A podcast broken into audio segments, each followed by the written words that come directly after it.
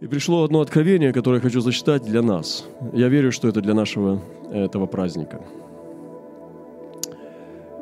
К нам приехала царица на встречу с человеком Божьим. Она попросила человека Божьего рассказать о работе и о том, что было уже сделано. Вот мы сегодня смотрели с вами только часть. Мы смотрели, наверное, десятую часть того, что, где есть и народ. И вот приехала царица, и она стала расспрашивать попросила рассказать о работе и о том, что было уже сделано. Человек Божий показал на крест и на Христа, что очень удивило царицу. Прозвучал вопрос, кто она, откуда? Но голос сказал, это царица Савская. Затем царица подарила драгоценные камни, благовоние и много золота – Человек Божий не стал брать ничего себе из того, что дала царица, а складывал все у ног Христа. У некоторых появилась зависть, и они спрашивали, зачем человек Божий так поступает? Ведь он это мог много что сделать на это, и не скрывали своего негодования. Вот такой был сон. Я немножко исследовал, что такое царица Савы, и это Шева – вот мы знаем, есть колодец, я даже был там, Бер Шева, то есть Версавия по-русски. Помните, э, жена Давида Версавия? Колодец Версавия. Но с иврит это Бер Шева. И есть два перевода. И один из них это колодец клят. Бер колодец, Шева клятва. Интересно, что у царицы Савской не было имени. Она была царица из Шевы. А Шева – это клятва или завет – и она была царица Завета. У нее не было имени. Там не написано в Библии, что у нее было имя, но там не написано, что она имя имела. Это была просто царица из Шевы. Царица клятвы. И она пришла к Соломону. Я не буду сейчас читать все это место Писания, хотя приготовил, но скажу несколько вещей из того, что произошло. Она пришла к нему, и с весьма большим богатством. Представьте себе, что ее мотивировало прийти к этому Соломону, который только по слухам, она слышала только слухи. И она пришла с большим богатством к нему сразу. С весьма большим, говорит Библия. Навьюченные верблюды, благовония, великое множество золота и драгоценные камни. И пришла к Соломону и беседовала с ним обо всем, что было у нее на сердце – и объяснил ей Соломон все слова, не было ничего незнакомого царю, чего бы не изъяснил он ей. И увидела царя Сявская всю мудрость Соломона, и дом, который он построил, и пищу за столом, и жилище рабов его, и стройность слуг его, и одежду их, и виночерпиев его, и все сожжения его, которые он приносил в храме Господнем. Вы знаете, это все наша команда. Это все наши люди. Я не говорю о том, что у них большие дома, богатые квартиры, дорогие недвижимость, а я говорю о том, что внутри них есть целостность, есть процветающий духовный мир. И сегодня некоторых людей, я не буду сейчас их ставить сюда, но я бы мог взять вот тут поставить вот этот ряд людей, и это про них написано. Оно видело статность слуг и виночерпиев, и те, кто готовит пищу – и разных людей, они посмотрели вам в глаза, и вы увидели, что они честно счастливы, потому что в них есть целостная полнота Божья. И это то невероятное сокровище, которое сегодня имеет церковь Соломона. Он построил храм, и мы сегодня находимся в этом служении – построить Богу храм. Ну, тут много глубины пророческой, я не буду туда заходить далеко, чем отличается храм от Скинии Давида. Потому что Бог жил в Скинии, но потом Соломон построил ему храм, и принесли туда ковчег, и он даже не вмещался, что выпирал и выдавливал э, покрывало, и было видно, что ковчег внутри. Но они построили слишком маленькое святое святых для него. Был ли это недочет инженеров – что-то было не то. Были сильно длинные ручки. Или, может быть, сильно маленькое святилище. Может быть, ковчег мы, конечно, хотим поместить, но мы не понимаем, что палки и шесты не надо отдельно держать от ковчега. Они должны быть вставлены, потому что престол Божий на колесах. И ковчег не для того, чтобы стоять на месте, а чтобы его носить. И сегодня Божий Дух, Он носит ковчег Господним по всей земле. И мы не должны построить дом Господень так, чтобы из святого святых выпирали шесты ковчега. Они что-то не подрасчитали, они что-то неправильно сделали. Ковчег был сделан Моисеем через его верных художников, пророков. И длина шестов была правильная. Но когда они сделали святое святых, они сделали слишком маленькую комнату, потому что они померили ковчег, но не померили шесты. А шесты являлись частью ковчега. И благовестие сегодня является частью Евангелия. Мы не говорим сегодня о учении благове... Э, благой вести, как о учении о Христе. Мы говорим учение о Христе и о том, что Он повелел нам. И поэтому нам нужно сегодня включить в Евангелие миссию, потому что они выключили миссию из святого святых, и поэтому шесты выпирали. Вы представляете себе штору, Вот так выглядел храм Соломона, и он был несовершен. И поэтому сегодня Господь хочет, чтобы мы раздвинули свои пределы. Раздвинули свои пределы, чтобы наши шесты не выпирали. Мы можем вообще их спрятать, мы можем их потихонечку сжечь за храмом. Мы можем сегодня говорить о Христе, как Он благословляет нас, как Он нас любит, как Он нас благословил. Но мы можем не идти в народы и можем ничего не делать для, для народов – и это не Евангелие. Повеление Иисуса Христа. Последние слова Иисуса Христа являются частью Иисуса Христа. Являются частью Его внутреннего мира, и Его мышления, Его природы. Потому что Он сам, Мессия, пришел на эту землю, чтобы высвободить нас сегодня, чтобы спасти этот мир. И вот царица Савская пришла в храм Соломона – и Соломон, вы знаете, но это не совсем позитивный герой в Библии. У него было хорошее начало, но был плохой конец. То, что мы с вами не должны допустить в нашей эпохе, в наш период церкви. Что мы не должны с вами допустить, что первоапостольская церковь, она была очень помазанная и была совершенная. Но сегодня она может превратиться в этого Соломона. Когда она хорошо начинала, но плохо заканчивает – Сегодня, когда мы приезжаем в Израиль, мы не видим первоапостольской церкви. Мы видим некоторые церкви, я понимаю, чтобы не оскорблять и не огорчать израильтян мессианских. Я их люблю и благословляю. Но любой из них согласится, что это не первый век, когда там была апостольская церковь.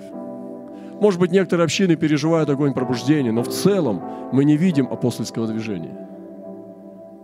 И, пожалуйста, не называйте меня антисемитом. Я правду говорю потому что в нашем сердце Израиль. Но мы не должны стать как Соломон, который в конце своей жизни ослабел, потому что стал поклоняться чужим богам. Мы должны выйти из этого пике и вывести в славу Божью. Вот что будет, когда Господь восстановит скинию Давидову падшую и заделает в ней трещины. Лучше пусть скиния остается. Он не сказал, Господь исцелит храм Соломона, снова восстановит его, он сказал, он исцелит скинию Давида. Он избирает скинию Давида, потому что Давид был поклонником. И почему-то это движение он называет скинией Давида. Восстановление апостольского служения, восстановление апостольской церкви.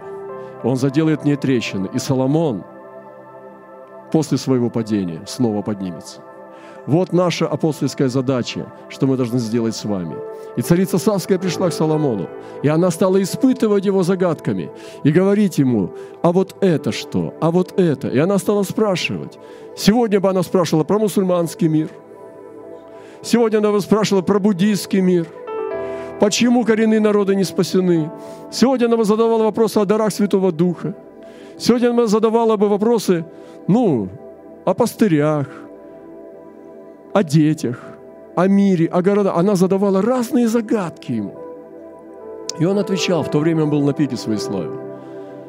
Что бы мы сегодня ответили царице Савской? И я думаю, что это дух народов. Она пришла, как царица клятвы, как царица завета. Она пришла, чтобы соединиться с Соломоном. Знаете, сегодняшние эфиопы, они до сих пор считают, что они дети Израиля. Э, и некоторые есть ответвления тоже народов, которые считают, что они дети Израиля, потому что у них есть понимание, что царица Савская родила от Соломона.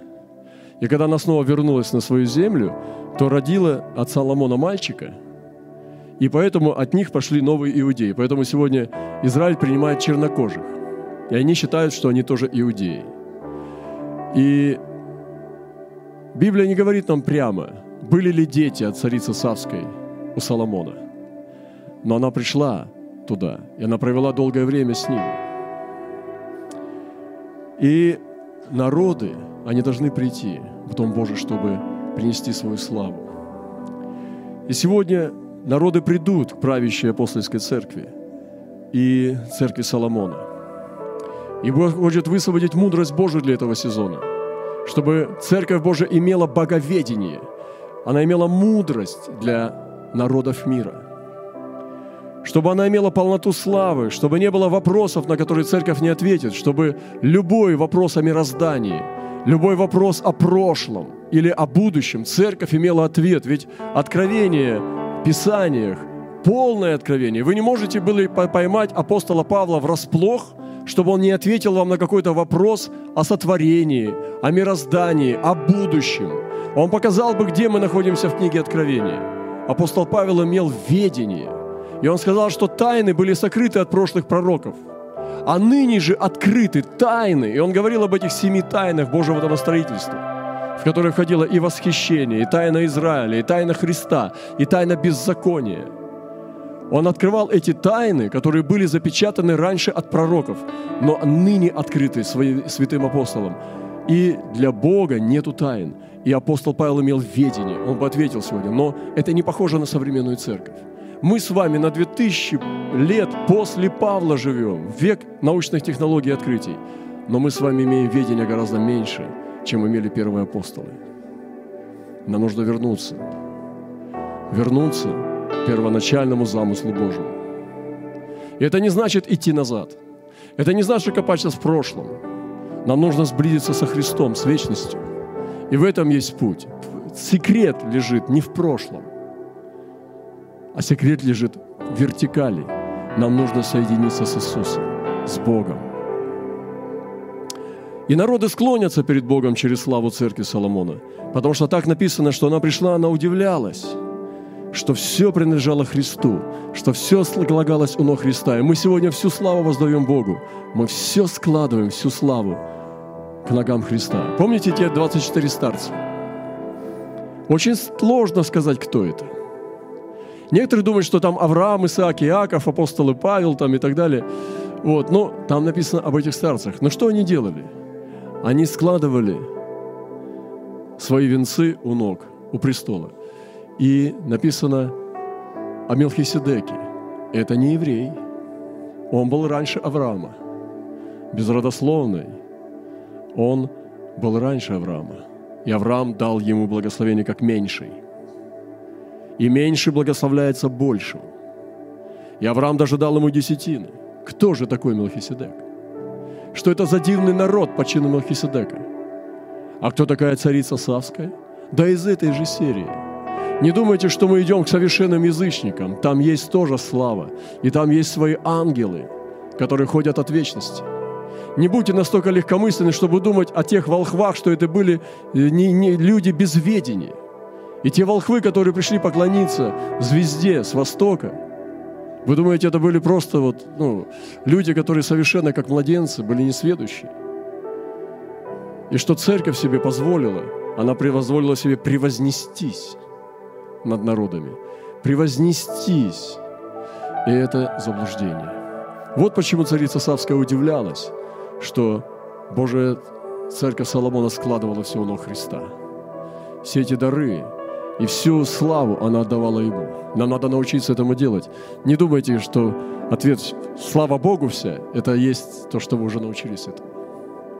Это на самом деле все переводить к ногам Христа. Все переводить к ногам Христа. И церковь Соломона обогатит познанием славы народа, мира народы мира через свое познание Христа. Помните, в Исаии 53 главе сказано, через познание Его, то есть говорится о Христе, что Он так познал Бога, что через Его познание Он, праведник, раб мой, оправдает многих, и грехи их на себе понесет. Другими словами, Иисус так познал Отца, что через это познание Он оправдает многих, и грехи их на себе понесет. Сегодня церковь должна понять, что познание Бога – это оружие духовное. И наше познание с вами, как мы его знаем, как мы его познали, оно дает оправдание. Оно дает оправдание многим народам. Это очень большая задача, очень большая ответственность. И в заключение скажу, что сегодня Бог выступает для спасения народа в первой любви. Бог сам спасает помазанников своих. Не люди, не системы.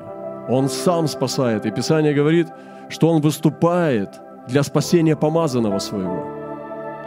Бог обнажает падение нечестивых домов, и мы видим, и будем видеть больше, как нечестивые дома падают – Бог сам вступается за своих возлюбленных сынов и дочерей. И Он сказал, что они в радости ринулись разбить меня, поглотить бед, как бедного. Но ты обнажаешь их до основания, от основания до верха. Это то, что происходит сейчас, это обнаружение. Это время обнаружения. И мы говорили уже о политических системах, о государствах, о субих державах, что все обнаруживается – оно все вскрывается, оно все выворачивается. И это сезон, когда Бог будет выворачивать. И Божьи колесницы, эти духи Бога, они прокладывают путь посреди мира для своего пробуждения, для святого пробуждения. Вы помните, мы говорили о четырех духах Бога, что это были колесницы. И вышли колесницы, четыре духа небесных, которые предстоят пред Господом всей земли. У Бога есть четыре небесных духа. Четыре небесных. У Него есть семь духов Божьих которые горят перед Ним, как семь светильников. Написано, что это семь духов Божьих. Так написано? Но у Него есть еще другие четыре духа. Мы с крестьянами всеми решили, что у Бога есть только один дух, это Дух Святой. А вы знаете, что у Него есть также духи пророческие, во множественном числе, которые повинуются пророкам. И у Бога есть много духов, это Божьи ангелы, но у него есть некие четыре духа, и я бы сказал, что это духи, которые несут пробуждение и суды. И я хочу, чтобы вы послушали об этом. Вороны и кони там выходят в стране северной, и белые идут за ними, а пеги к стране полуденной.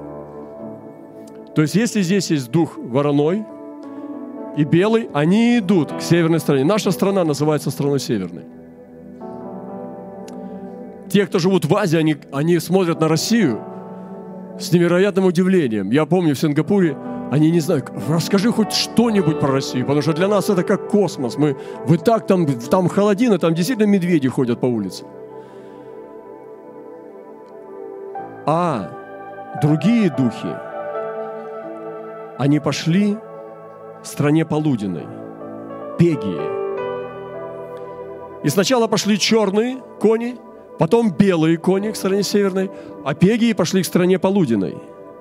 И сильные вышли, стремились, чтобы идти, чтобы пройти землю, и сказал, идите, пройдите землю, они прошли землю. Тогда позвал он меня и сказал так, смотри, вышедшие в землю северную успокоили дух мой на земле северной. Черный колень сначала. Высвобождение судов и потрясение всех народов. Бог будет трясти все народы. Назовите на карте любой народ – в Библии написано, что он будет потрясен. Было это в прошлом или будет в будущем, но это будет обязательно. Потому что так написано в Писании, что все народы будут потрясены. Бог что-то обнаруживает, что-то вытряхивает. И духи Божьи, Божьи колесницы помогают это делать. Проходят черные колесницы, высвобождаются суды и потрясения. Вы знаете, как сейчас трясет нашу страну. Потом за ними идут белые, они приносят пробуждение, они приносят милость. И мы с вами должны сотрудничать с этими духами. И это колесницы Божьи. Поэтому мы сегодня с вами здесь, находимся перед воротами. И наша задача сегодня очень большая. Чем дальше я узнаю, как говорил сегодня наш брат Дэвид, что будущее должно быть еще более ответственным, чем прошлое. Если ты смотришь на прошлое и говоришь, что оно лучше, чем будущее, ты не от мудрости это делаешь. Так написано в притчах, что ты не от мудрости говоришь, что прошлые времена были лучше, чем сейчас. Это значит, это неправда. И те задания, и то, та перспектива, и те вызовы, которые лежат перед нами сегодня, чем я дальше смотрю, тем они глобальнее. И меня это очень сильно радует. Потому что я чувствую, что мы не способны сами своими силами это сделать, даже постичь. Но это-то и радует жить в вере. В вере брать, в вере съедать, в вере прыгать, в вере лететь. Это-то и дает нам силы жить ради этих высоченных целей, которых мы, которые больше нас, а не больше жизни. И пророк говорит, милость твоя больше жизни. Что может быть больше жизни? Милость Божья. Вечная жизнь больше, чем эта жизнь. Святые так и жили. Мы говорили об Израиле, который мог не иметь обетований войти в землю. Представляете себе? Сегодня некоторые не могут жить. Они скажут, а какой тогда у меня мотив жить, если вы не обещаете мне пробуждение? Скажу вам, а как Израиль, который получил слово, что он не войдет больше никогда в Ханаан, продолжал следовать и хоронить своих родственников? Почему он не убежал? Потому что он жил ради завета, ради будущего, ради будущей славы. И сегодня мы с вами живем, будет пробуждение или нет. Вчера мы смотрели на пророчество Боб Джонса. Я хочу сказать вам с вами прямо поговорить. Боб Джонс считается одним из... Многие американцы меньше Боб Джонса знают, чем мы с вами. Это мода на Боб Джонса у нас есть.